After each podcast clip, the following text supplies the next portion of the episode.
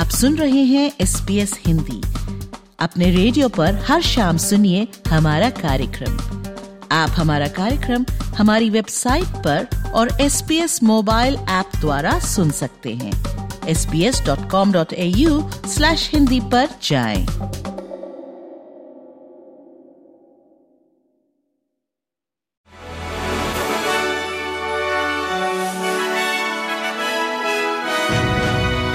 पेश आज के संक्षिप्त समाचार, विशाली जैन के साथ। दूर दराज के क्वींसलैंड में ट्रॉपिकल चक्रवात जैस्पर के प्रभाव से आई भीषण बाढ़ के बाद वुजल वुजल के पूरे शहर को खाली कराना पड़ा है। क्वींसलैंड की पुलिस कमिश्नर कटरीना कैरल ने बताया कि लोगों का एक समूह छतों पर फंसा हुआ था। इस समूह में नौ वयस्क और एक सात साल का बच्चा वुजल वुजल अस्पताल की छत पर फंस गए थे। ये समूह आज सुबह पानी थोड़ा उतरने के बाद खुद बाहर आ सका था।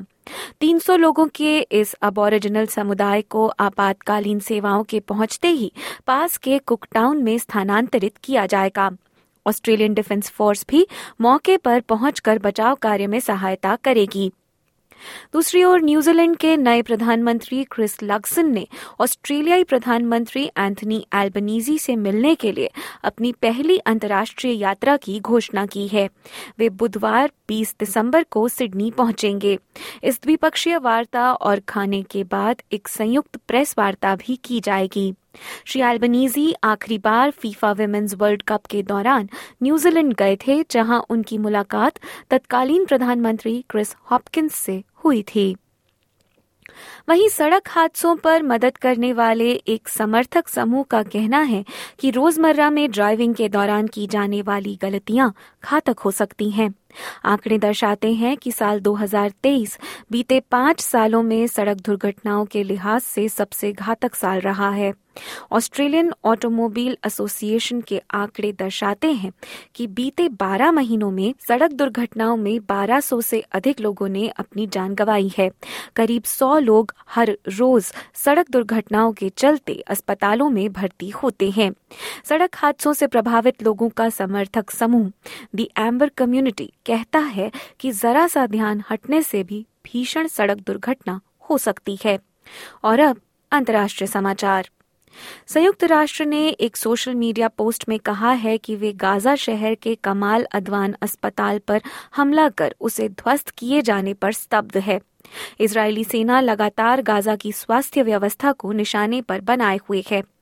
फिलिस्तीनी अधिकारियों ने मांग की है कि त्वरित उन रिपोर्टों की जाँच की जाए, जहाँ ये कहा गया है कि घायल मरीजों समेत कई लोगों को इजरायली बुलडोजरों ने अस्पताल प्रांगण में ज़िंदा ही दफना दिया है।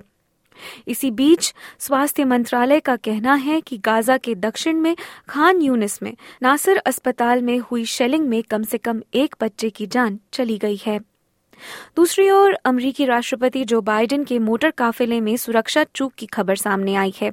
बताया गया है कि श्री बाइडेन का काफिला जब उनके डलावेयर के कैंपेन मुख्यालय से निकला, तब एक गाड़ी इससे जा टकराई। सुरक्षा अधिकारी तुरंत राष्ट्रपति को एक वाहन में घटनास्थल से दूर ले गए। एक सिडैन गाड़ी के काफिले से टकराने पर तेज भिड़ंत हुई थी। व्हाइट हाउस अधिकारियों का कहना है कि श्री बाइडेन और उनकी पत्नी बिना किसी क्षति के सुरक्षित अपने घर पहुँचा दिए गए थे। और अंत में खबरें भारत से। भारत में एक राष्ट्र, एक चुनाव के विचार पर मंथन करने के लिए पूर्व राष्ट्रपति रामनाथ कोविंद के नेतृत्व में गठित उच्च स्तरीय समिति की बैठक आज होने की उम्मीद है। माना जा रहा है कि यह बैठक अब तक हुई प्रगति की समीक्षा के लिए है और इस दौरान एक साथ चुनाव कराने को लेकर राजनैतिक दलों की प्रतिक्रिया पर भी मंथन किया जाएगा। सूत्रों का कहना है कि हालाँकि अनौपचारिक बैठक के लिए कोई एजेंडा नहीं तय किया गया है, लेकिन इसमें राजनीतिक दलों से प्राप्त प्रतिक्रियाओं पर चर्चा की जा सकती है। समिति अपनी पहली बैठक में राजनीतिक दलों की राय जानने का फैसला कर चुकी थी। समिति ने हाल ही में पार्टियों को पत्र लिखकर उनसे उनके विचार मांगे थे और परस्पर सहमति से एक तारीख पर संवाद की पेशकश की थी। बाद में इस समिति ने पार्टियों से उनकी प्रतिक्रिया जानने के लिए एक रिमाइंडर लेटर भी भेजा था। समिति ने छह राष्ट्रीय पार्टियों, तैतीस राज्य पार्टियों और सात पंजीकृत गैर मान्यता प्राप्त पार्टियों को पत्र भेजकर एक राष्ट्र, एक चुनाव पर उनके सुझाव आमंत्रित किए थे। समिति ने एक साथ चुनाव कराने पर विधि आयोग के भी विचार मांगे थे।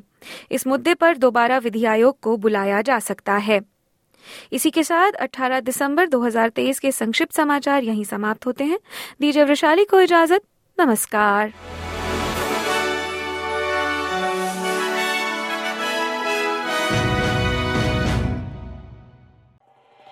एस बी एस रेडियो से डाउनलोड करने के लिए आपका धन्यवाद हमारा पूरा कार्यक्रम आप कैसे सुने, इसके लिए S B S dot com dot A U forward slash Hindi पर जाएँ।